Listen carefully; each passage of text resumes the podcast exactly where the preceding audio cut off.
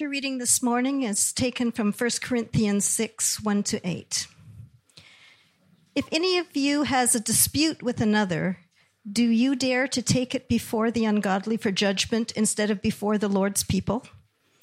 Or do you know that the Lord's people will judge the world? And if you are to judge the world, are you not competent to judge trivial cases? Do you not know that we will judge angels? How much more the things of this life? Therefore, if you ha- have disputes about such matters, do you ask for a ruling from those whose way of life is scorned in the church? I say this to shame you. Is it possible that there is nobody among you wise enough to judge a dispute between believers? But instead, one brother takes another to court, and this in front of unbelievers. The very fact that you have lawsuits among you means you have been completely defeated already. Why not rather be wronged? Why not be why not rather be cheated? Instead, you yourselves cheat and do wrong, and you do this to your brothers and sisters. This is the word of the Lord. Thanks be to God. Lord, thank you for Robin and the word that you've given him this morning. I pray that you would anoint his words and that, Lord, that you would touch our ears by the power of your Holy Spirit to hear the things that you want us to hear. We ask in Jesus' name. Amen. I had never actually been inside a courtroom until I became a pastor. And then it wasn't unusual for me to be in court every month or so. So let me explain that a little bit. Um, becoming a pastor didn't coincide with me embarking upon a life of crime. Uh, but it did mean that as the pastor of an inner city church, I and which was made up predominantly of poorer people. I was often in church or in prison. I was never in prison until I was a pastor, really. Until, but then was, that that became a regular location for me as well. So I was in court or I was in prison, supporting people from the congregation or from the neighborhood as they, in various ways, fell foul of the legal system. So my opinion of the legal system is shaped by my experience of walking alongside those people.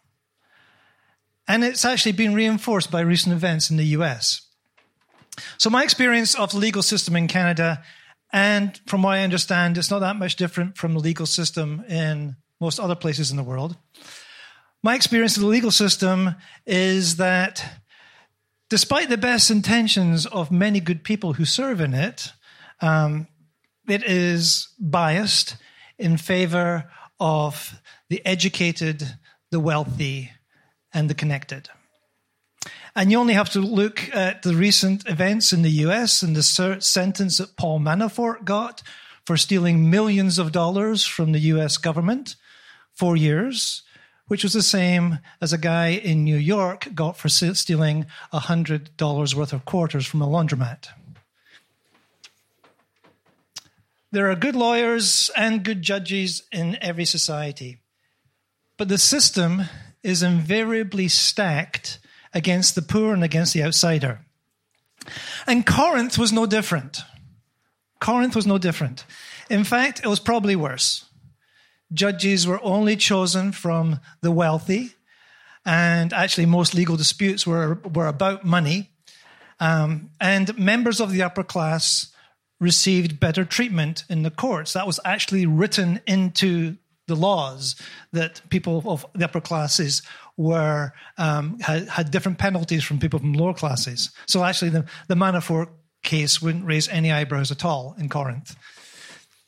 And not only that, the so-called social inferiors weren't even allowed to sue those higher uh, higher than them in the class structure. So if if you if you were uh, uh, a tenant renting from a wealthy landlord, he could do anything to you, and you had no legal rec- recourse because he was a higher class than you.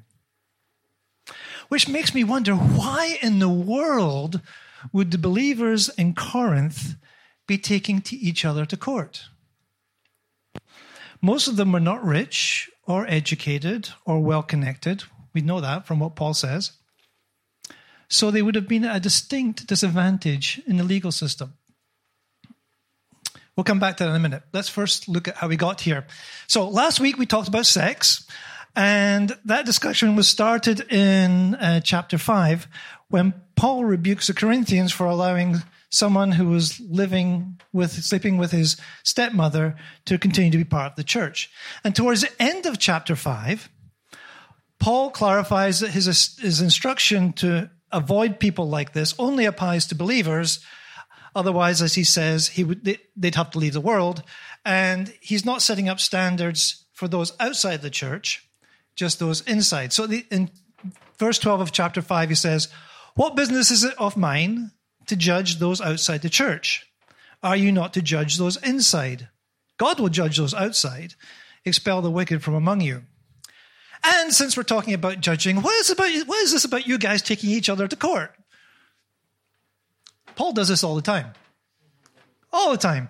He's talking about one thing, he's talking about sexual immorality, and something he says triggers a thought about something else. In this case, court cases. And he goes off on a tangent. That makes him, that makes me like him more. Because I do the same thing, you know. I actually write out my my sermons as a discipline, because otherwise they would take half as long again, and I wouldn't say any more. so you can be thankful, right? Because if you know me at all, this is something I struggle with, right? Um, I found a meme on the internet, and I posted it on my Facebook page. It said, "It's not that I mean to interrupt you; it's just that I randomly remember things and get really excited." And a friend and former colleague wrote in the comments, I know, it's one of the things I love about you. Paul regularly remembers things in the midst of dictating a letter because these letters were dictated. He didn't write them, he dictated them. So, in the midst of dictating a letter, he, he, he remembers something and he interrupts himself. And so, this morning's passage is one of those interruptions. So, Paul's appalled that believers in Corinth are taking each other to court in order to settle disputes. And he makes his point by some very strong statements. Don't you know the Lord's people will judge the world? And if you're to judge the world, are you not competent to judge trivial cases? Don't you know that we will judge angels? How much more the things of this life? This is what's called an argument from the greater to the lesser. If someone can lift 40 kilos, then clearly they can lift five kilos, right? And so Paul is saying the same thing here. If believers are going to judge the world, if we're going to judge angels, then what are the Corinthians doing going to law in front of unbelievers to solve their problems? Surely they can handle disputes in their own community. So Paul says, Don't you know? As if it was common knowledge that believers would judge the world and angels. And that's actually quite possible. I mean, Daniel was a very popular book amongst first century Jews. Daniel 7:27 says, "Then the sovereignty, power and greatness of all the kingdoms under heaven will be handed over to the holy people of the most high. His kingdom will be an everlasting kingdom, and all rulers will worship and obey him." And the theme comes up in intertestamental books as well. That's the books that were written in the 400 years between the end of the Old Testament and the beginning of the new one. Then in Matthew 19, Jesus tells his disciples, Truly I tell you, at the renewal of all things, when the Son of Man sits on his glorious throne, you who followed me will also sit on 12 thrones, judging the 12 tribes of Israel. And the theme comes up again in Revelation. The church in Thyatira is told, To those who are victorious and do my will to the end, I will give authority over the nations. And then again to the church in Laodicea, To those who are victorious, I will give the right to sit with me on my throne, just as I was victorious and sat down with my Father on his throne. So, this idea of God's people judging or ruling over the nations and actually, hence the angels that were thought to actually have, you know, have care of the nations. That's where the angels bit comes in. This idea that God's people would rule over nations would have been actually a pretty common idea for Paul's listeners. Personally, I'm never very comfortable with language of power. um, I've seen far too much abuse of power not to have my guard up when people start talking about ruling over the world. Um, but I can come to terms with what Paul's saying here if I think of it in terms of humanity being returned to our original calling in Genesis. Remember, we were called to have dominion over the world, and that was not to rule the world for our own good, but to be God's stewards of the world, to be um, his caretakers, if you like, to rule the world for his sake and for the world's sake, not for our own sake. But I still think we need to be very careful with language about ruling and judging and reigning. Because all those verses I quoted, they all see this as a future reality. It's something to look forward to. It's not something for now. Right now, like Jesus in his earthly ministry, we are here as servants, not as lords or judges. So Paul goes on, I say this to shame you. Is it possible that there is no one among you wise enough to judge a dispute between believers? now, Jews were a minority community in the first century and uh, first century world. And like many minority communities today, uh, they actually preferred to settle matters internally rather than going to court. Even today, in Jewish communities, there's something called a Bet Din. It's a council of three observant Jewish men, one of whom needs to be well, you know, widely knowledgeable in Jewish law. And that can make decisions about internal issues in the Jewish community. And in many countries, including Canada and the US, these bet dins, they, they operate like secular arbitration services. There's actually an arbitration service, a mediation service in the ground floor of our building where we live here in Antalya. So they work to um, settle disputes outside of the court, inside the community. They keep it in the family, as it were. So the Christians in Corinth were an even smaller minority than the Jews and would have been at an even greater disadvantage in the courts. So Paul is recommending that they follow the established patterns of Jewish communities and deal with their disputes internally rather than going to the secular courts. Jesus says the same kind of thing in Matthew 18 15. If your brother or sister sins, go and point out their fault, just between the two of you. If they listen to you, you have won them over. But if they will not listen, take one or two others along, so that every matter may be established by the testimony of two or three witnesses. If they still refuse to listen, tell it to the church. And if they refuse to listen even to the church, treat them as you would a pagan or a tax collector. So clearly, Paul is simply reiterating what Jesus has taught. And in fact, you could look at chapter 5 as a practical application of what Jesus taught in Matthew 18. This is what it looks like. This is what they should have done. Instead, it seems as though this man's living arrangements had been dragged through the civil courts.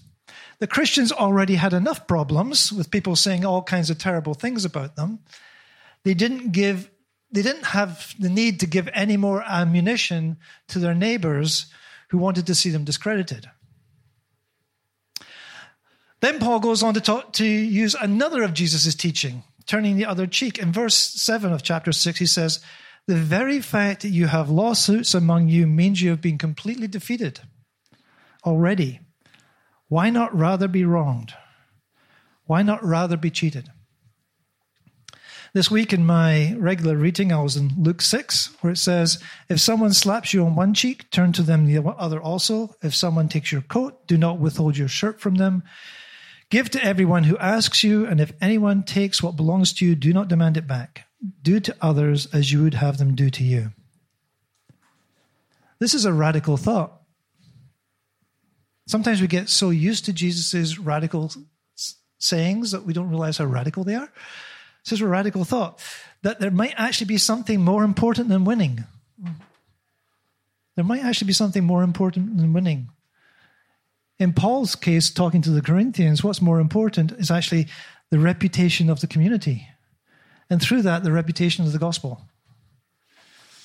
Again, again, again, if you look at Paul's recommendations to how believers should live, whether it's in Corinth or, or Philippi or Ephesus or wherever, his underlying concern is what is the reputation of the gospel going to be? How does this affect people hearing the gospel? Does it put the gospel in a bad light? I don't think Paul's suggesting that our, our first response to every conflict in the church should be just let it go. But it does need to be one of the options we consider when we feel offended or when we see something that we think needs to be corrected. There's a question I ask myself in these situations Is this the hill I want to die on? You know, it's a, a military exp- expression, you know, where you have to take the decision if the position you're holding is important enough to justify losing everything else to hold it, or if it's wiser to let it go so you can win a more important battle somewhere else. Often, to use another military expression, discretion is a better part of valor. It's better to let it go than confront it.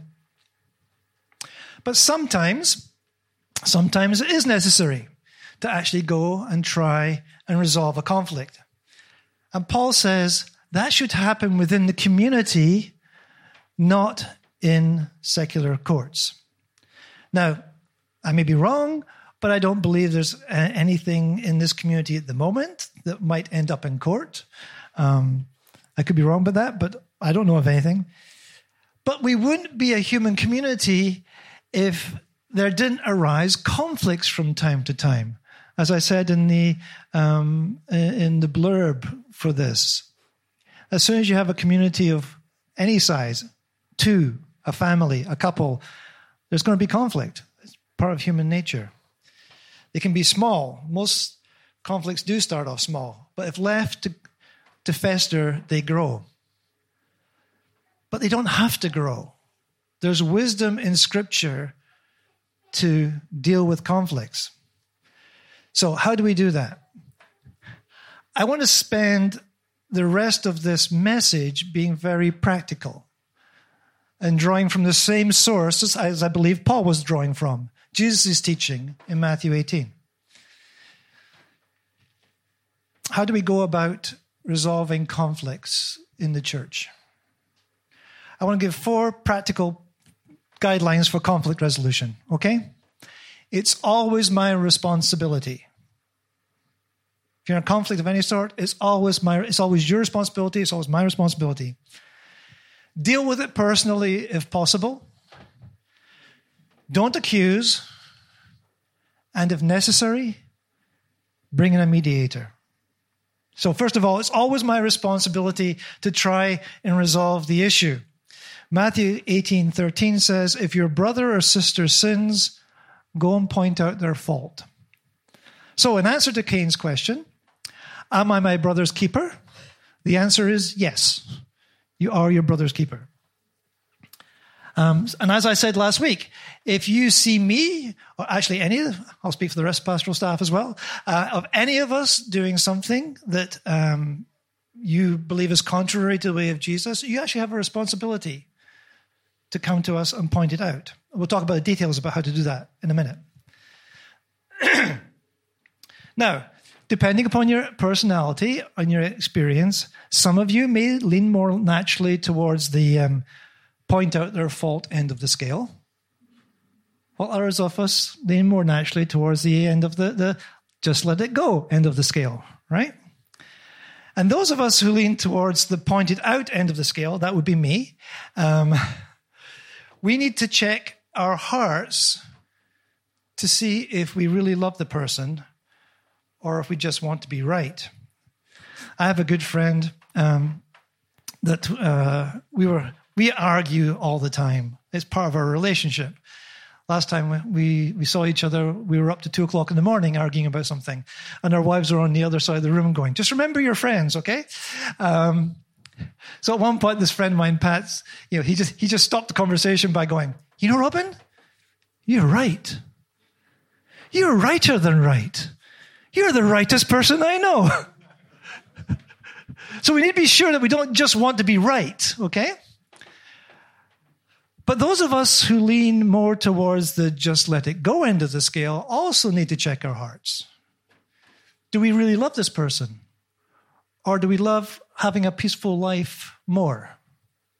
You know, are we willing to be uncomfortable if it means that our brother and sister will be able to walk with Jesus better? I said it's always my responsibility to deal with issues. That's because Matthew 5:23 says, Therefore, if you're offering your gift at the altar and there remember that your brother or sister has something against you, leave your gift there in front of the altar. First go and be reconciled to them, then come and offer your gift. So, Matthew 18 is about my brother or sister sinning either against me or more generally. Matthew 5 is about me sinning against my brother and sister and them having something against me. Either way, it's always my responsibility to deal with it. If my brother and sister sins against me, or if I sin against sin against them, it's always my responsibility to deal with it. In the Matthew 18 context, it's quite possible that my brother or sister doesn't actually know. They're uh, completely unaware of how his, his or her actions or words are affecting me, perhaps a wider community. Matthew 5 context, whether I've done something to justify it or not, my brother or sister has an issue with me. Either way, it's my responsibility to deal with it. There's no wiggle room here. There's no room for, well, I'm waiting for him to come to apologize to me for what he's done. Nope. It's always my responsibility to initiate the process. Jesus goes on to say, Go and point out their fault just between the two of you. And the important part there is just between the two of you. Okay? Just between the two of you. Don't talk about it with a bunch of other people. You might want to discuss it with someone close to you that you trust to keep it confidential, just to figure out if this is, is actually something that needs to be addressed. I often talk stuff like this over with Marilyn. Again and again, I'll write an email to someone. I won't actually write, send it. I'll just write an email to someone. That helps to, you know, defuse the situation. And then uh, Marilyn has looks look at it, Marilyn goes, "Nah, you don't need to send this."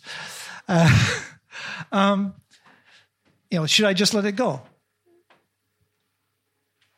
But that's as far as it should go in terms of you know before you actually start the process of talking to somebody. Don't get multiple opinions on this, okay? Somebody in your life you trust who sees the world differently from you. And remember, this only concern only counts if the person sins against you or you see them doing something questionable. If you know that somebody has something against something against you right then you don't have the option of just letting it go. If you know they have something against you you don't have that option. That ball is in their court. It's still your responsibility to deal with it so it's always my responsibility deal with it personally and then the hardest part is don't accuse. It's hard because you want to identify the behavior that's concerning you, so you have to talk about it. But as soon as you start talking about it, there's a danger that the person concerned will perceive it as an accusation or an attack and put their defenses up. Now, you can't control the other person's responses, but there are a couple of ways to inc- improve your chances of being heard. The first thing is to make observations, not accusations. Okay? So you tell people what you're seeing. I noticed you doing this. You said or you wrote this. You seem to be sad or angry or withdrawn or whatever. And it's important that you frame your observations as your impressions. Say, you seem angry, not you are angry. Because you seem angry is you're reporting what you see, your impression. You are angry, you're making a judgment about someone else's internal state. And you, you know, maybe they just always talk like that, right? So, so you observations about what's concerning you, and after you've identified the cause for your concern, use something called an I statement. That you know expresses the impact this this has on you. So I'm concerned. I'm worried. I'm hurt. I'm saddened. Jesus says, if they listen to you, you've won them over. And often it turns out that there's been a misunderstanding, miscommunication, and the issue finishes there. However, when someone brings something like this to me, um, and yes, people have confronted me about things in my life and my behavior, I'm not perfect. Um, Marilyn does it on a regular basis, um, very gently, but when someone brings something like this to me, I try and assume that there must be at least some truth in what's being said to me, and I try and hear that truth. I confess that isn't always my first response. I wish I could say it was. But my first response, at least inside my head, my first response is often to defend myself. I have to consciously take control of that impulse and listen to what's being said to me. And there are all kinds of reasons why we can discount you know, confrontations from people. Um, they're younger than me or they're older than me, right? They have all kinds of problems in their own lives. Well, who doesn't, right? They have no right. Well, actually, Jesus says we not only have the right, we have the responsibility to confront one another. See, it's relatively easy to hear a rebuke from someone you respect. Humility is being willing to hear a rebuke from someone you don't respect. And why we don't respect people made in the image of God is a whole other topic, and we're not going to go there. So if you're the confronter, use observations and I statements. If you're the one being confronted, pray for humility to hear what the Spirit is saying to you. Jesus goes on to say, If they will not listen, take one or two others along, so that every matter may be established by the testimony of two or three witnesses. And once again, you have to make that, that judgment. Is this important enough to bring other people in, or should I just let it go? Should I, as Paul says, just accept being wronged? So if you decide it's important enough to continue the process, then bring in someone to mediate.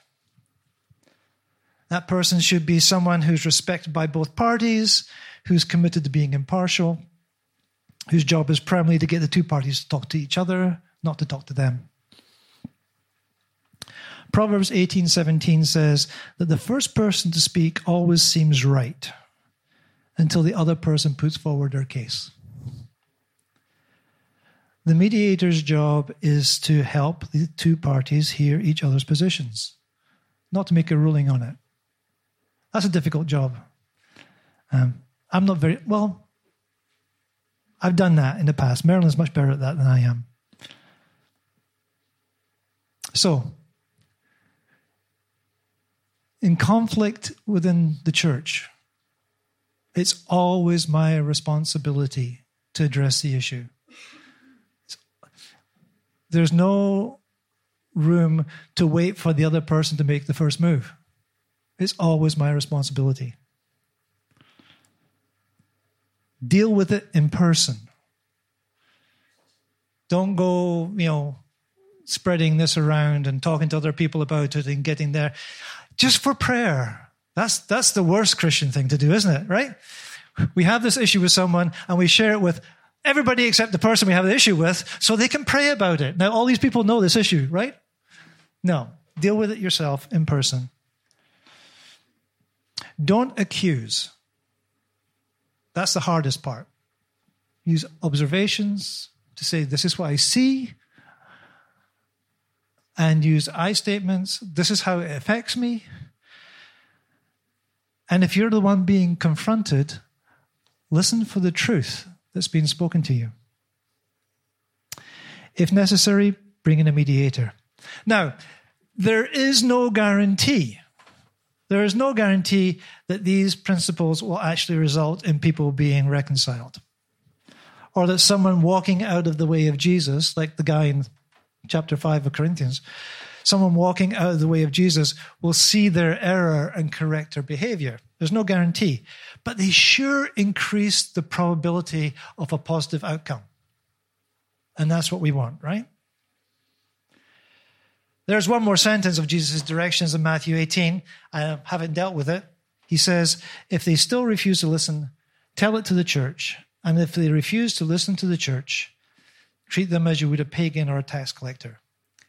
That applies to the public church discipline of someone who is continuing in sin after they've been spoken to. And that topic deserves an entire sermon to itself, so I'm not going to go there this morning. Actually, my prayer is that if we apply the principles I've talked about this morning, we would never have to publicly discipline anybody in the church. If we, if, we, if we take these principles and take them to heart, and when there's conflict, when there's disagreement, when there's um, when, when, we, when, we, when we're concerned about someone who is, appears to be walking in a way that is, isn't glorifying to God, or if we've done something and people are offended by us, if we take these principles and apply them, my prayer is that that would deal with it and we would never have to go that last step that Jesus lays out. Lord, may it be so. Let's pray together, shall we?